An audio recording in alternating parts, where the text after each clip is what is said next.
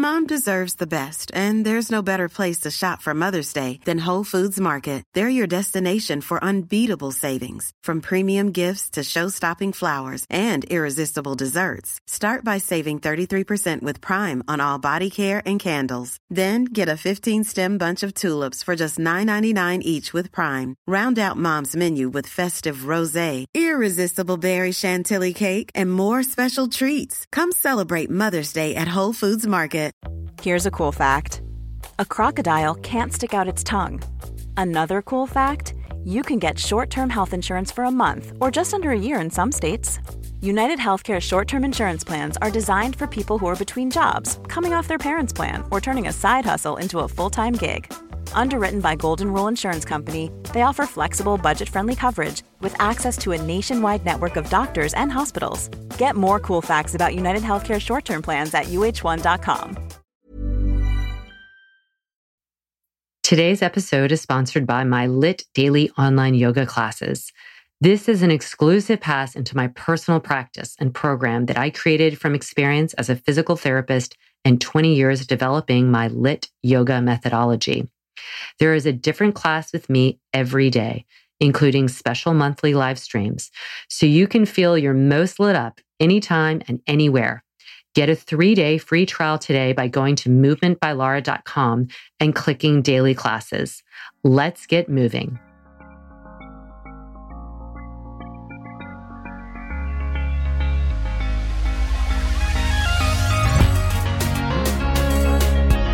Good movement, and welcome to Redefining Yoga, a Movement by Lara podcast, which is designed to investigate all aspects of the modern evolution of yoga from my background as a physical therapist and lover of movement.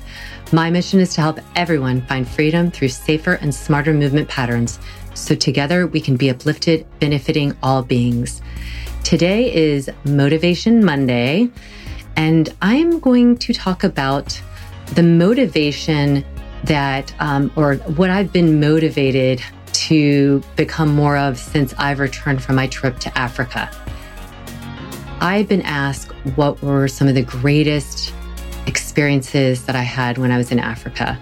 And I'm going to talk about them here as a way of motivating myself and of motivating you and just revealing a look into a different culture if you have not traveled um, internationally or to a different country and what it's like to travel in Africa. And this is my experience. Obviously, there's a lot of countries in Africa. Um, it's a continent, and I have been, this was my fourth trip to Africa. I've also been to South Africa, Namibia, Botswana, Zimbabwe, a little bit of Zambia, and Kenya. And I had been to Tanzania before as well, but I had not been in Africa at all in 18 years. So this was the first time I've been since having children. And it was a trip that um, my mother took m- my entire family on. The week after my dad died last February, um, my my brothers and I have three brothers. If you are not familiar with it, I'm a triplet. I have triplet brothers who are identical, and me, and then we have an older brother who's two and a half years older. So Lawrence, John, Miles, and I were sitting around with my mom and just going through photos and remembering my dad and talking about all the you know wonderful times we'd had together. And my mom said you know your dad was happiest when we were all together. And we would always have uh, summer holidays together where my parents would go and rent a house somewhere and we'd all come together. And my dad would just sit around and smile and watch us all. And engage in whatever we're doing and play with little kids and play with the big kids. And he was just that type of person, just so amazing to be around and also easy to be around. He required nothing. Like he just, he just loved being with you. And so my mom said, you know, your dad was happiest when we were all together, and I'm going to take everybody to Africa in celebration of your dad. And we were like, well, okay, that's quite a trip and that's amazing. And my mom is a huge African lover. She's been this was her 16th time to Africa. Um, so she organized and made the trip, and it was incredible. So 15 of us went to Tanzania for almost two weeks. And then my husband and I, Mark, and I went to Uganda from there to go on gorilla trekking, which means that gorilla trekking is basically you go into these national parks where there's only three areas in the world where these mountain gorillas live.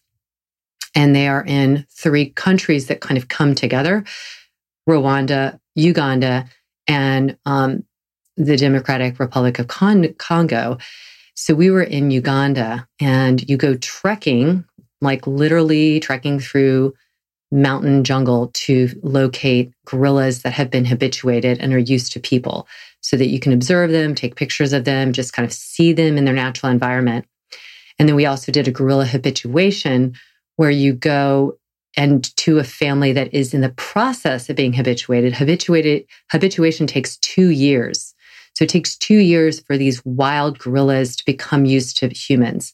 And that's really important for them because that's where the tourism, the tourism is going to help them survive and it's going to protect them. It's going to protect the um, environment that they live, the ecosystem that they live in. It's a huge draw for people to come and look at the gorillas. So it's a win-win. They get more comfortable with people and then people want to see them and then contribute to their well-being and their sustainability. There, you know, I think wild gorillas in in those three areas I was talking about have grown from about 800 to over um, almost 1,100 in the past 10 years, which is huge because they had been killed for um, poached before that. And it's not that they're free from that, but they're being protected a lot more. So that was good news. So, anyway, Mark and I did that. So, I mean, there's so much to say about these countries. Um, so, I'll speak to this for a moment. But traveling to Africa, traveling to these areas, traveling to the bush of Africa. So I can't really speak to, you know, areas that are experiencing a lot of civil unrest. Um, that's what you mostly see in the news. So you don't get to see the more serene nature and beauty that exist when that doesn't make news as much. so there's many areas in Africa that are safe and civilly in in a great state of mind uh, the the politics are are um, stable, and the people are living in a lot of harmony with nature. And then there's some areas they're not. So I'm speaking to the first. I can't speak to the second because I haven't visited those places. Tanzania is a beautiful country. It is once you get into the bush, meaning, you know, out where you're looking for wildlife, uh, it's indescribable. You're really going into a different world completely. Um, just imagine driving and not seeing anything else but land and land and land and animals. And that's it. There's nothing, there's no buildings, there's no billboards, there's no signs, there's no, there's nothing. It's just land, land, land, land, lots of it and tons of animals in it. So that's hard to imagine. And when you're in it, it's just amazing. Um, so that's the first thing is like what it really motivated me to do and to and then to to spread the message is that there is a lot of beauty in the world that is uh, that needs protecting and that is that is that exists i think we know about so many of the horrors that are happening in the world with environmental degradation and species um, decimation and people struggling in poverty. And then you just, we forget about these beautiful places that do exist that have not been yet troubled or touched by some of the other problems of modern day, our modern day society. So, it, first of all, I think the motivation is to have hope even if you can't travel there because it's not cheap to get to these places, but um, know that they exist and save your pennies so that you can get there. There's so many ways to do it on a budget. It's really the flight that's going to be the biggest expense, depending on where you live, but it's so worth it. I can't, if I could tell people one thing that they should purchase, it's a trip to, to um, one of these countries in Africa because it's, it will change your heart. It will change your emotional being, like how you feel and the world, like, and, and it'll give you hope. And we need hope. So that's a huge motivation I came home with. It's like, it was so like I, when I told people I was going, but I'd been to Tanzania before, a few people said, Oh, I bet it's changed a lot.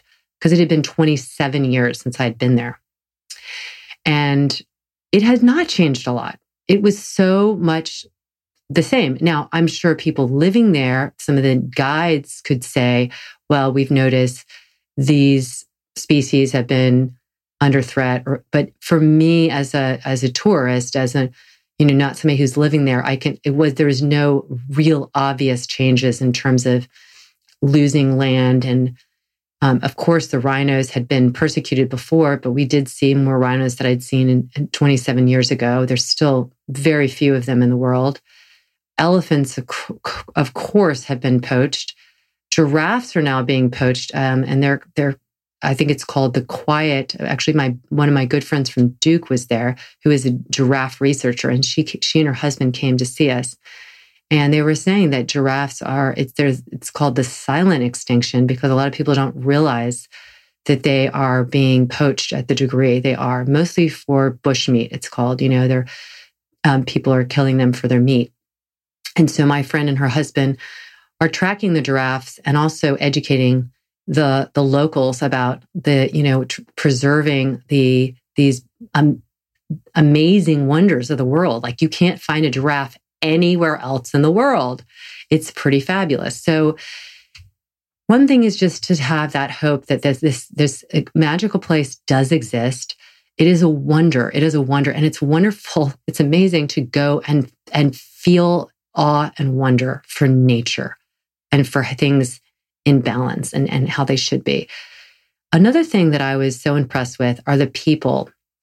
And again, I'm not going to romanticize life, you know, a different life that many would would view as lacking a lot in term like maybe not in poverty but like lacking resources I'm not romanticizing that, but I will tell you the people who are living in the land, on the land in, in Tanzania and in Uganda, they have riches that we do not have in the same degree. They have family, they have a community.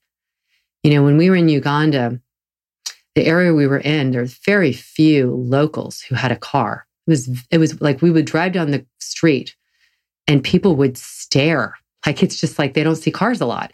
Everybody's walking. Everybody's walking everywhere. There might be an occasional bike, maybe an occasional motorbike, but no locals are driving around in cars. So, first of all, they're walking everywhere.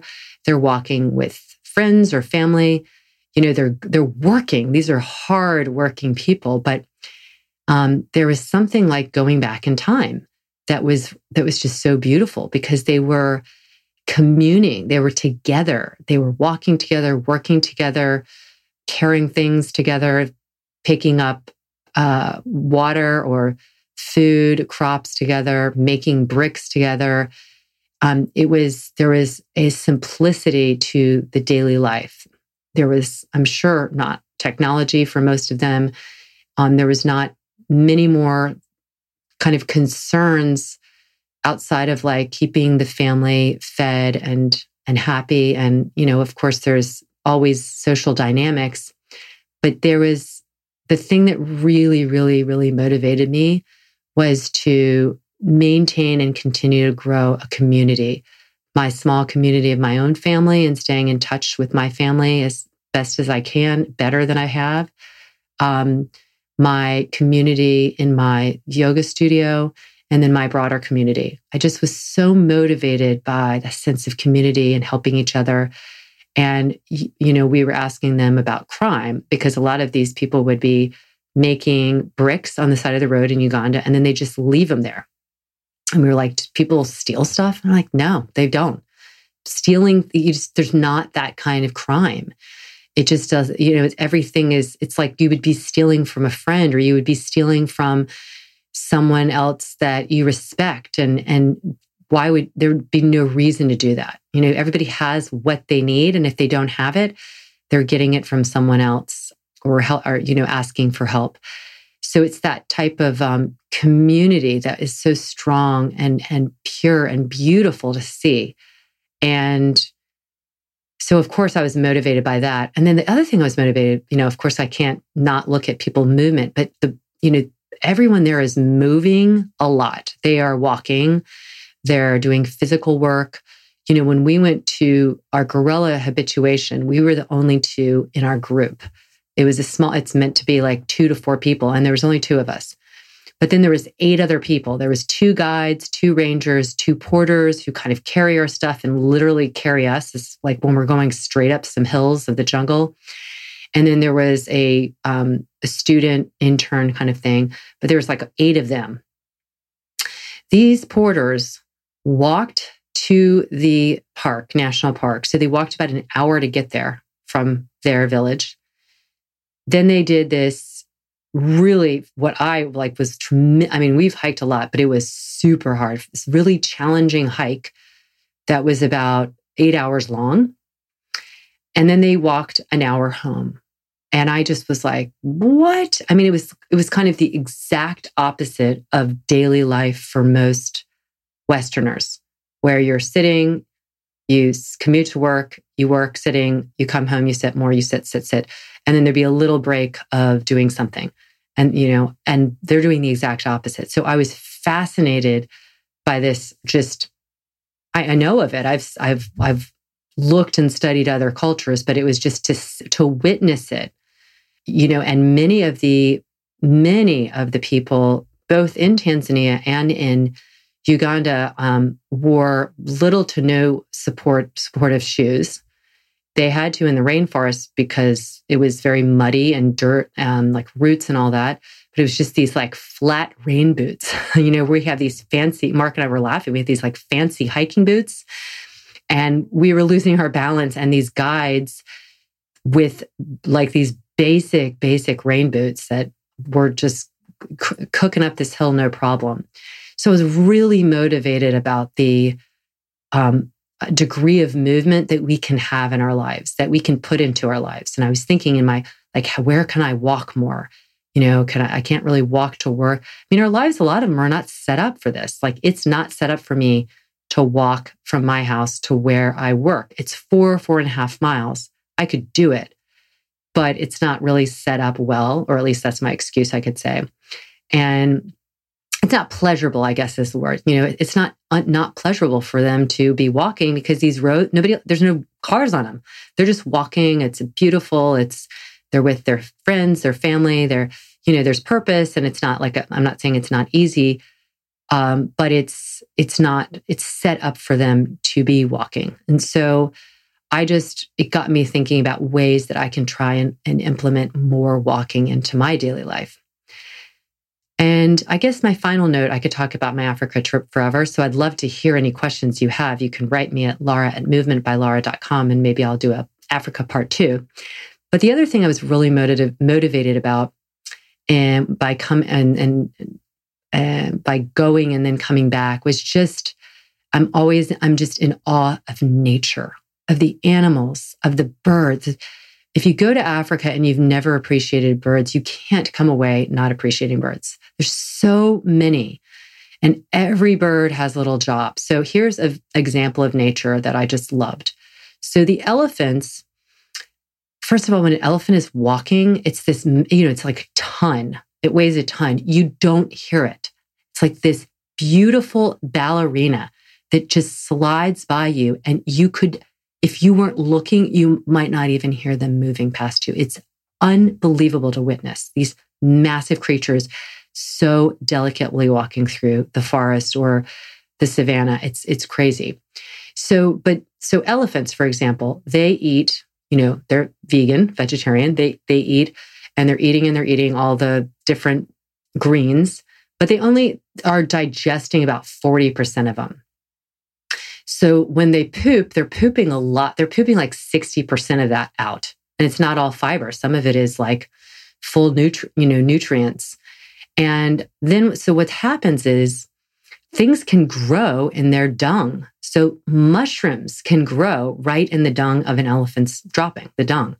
It's crazy. So you'll see mushrooms growing, but then you'll see these different creatures, um, different species coming and eating things out of the dung. So seeds. So one bird would go in there and kind of stamp, like almost like a chicken, like stamp and get like the seeds to kind of be pushed up.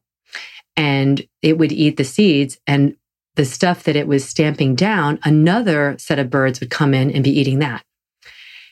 And soon that that pile of dung would be eaten, processed, metabolized by a whole um, series of species, and it would be gone. You know, and it was just that's just one of so many examples of how nature is so perfectly um, created to to have this this balance of giving and receiving. You know, and you see lots of examples of that um, that kind of coexistence where one animal is providing, you know, microorganisms for another animal to eat, and but the little animal on the back, like an oxpecker, eating stuff on the back of a giraffe or a rhino or something, it's getting a ride and it's also getting rid of these parasites, but it's eating them, you know, these microorganisms. So there's just so many examples of this of this great um, these great relationships of biological relationships, and I feel like it motivates me, and I hope all of you to just find more of that in your daily life. How we can um, all benefit from from sharing information, from um, educating ourselves, from giving, from receiving. You know, all these different ways in our lives that we can um, contribute so I, I hope this is giving you a little picture of this magical, magical land of Africa and the countries within it. And it just has such a place in my heart. It was such a beautiful and special trip. And we um, brought some of my dad's ashes there and had a little ceremony for him. And I so strongly believe and know that he was with us the whole time. And here's to Africa, here's to a new year, a new decade. And here's to the motivation to do, do the things that I witnessed, be more a part of a community, be active, uh, be active participants, appreciate and have hope that there are um, there is beauty in the world, and it's not too late to do something about um, keeping that, keeping our environment um, cleaner and better, and um, doing that for ourselves and all beings around us. So, as always, pulling for you. Thank you. And um, as they say in Africa, Jambo. And there's a great song, Jambo on Bwana, and we sang that every night. So, work, look that up. All right, hugs.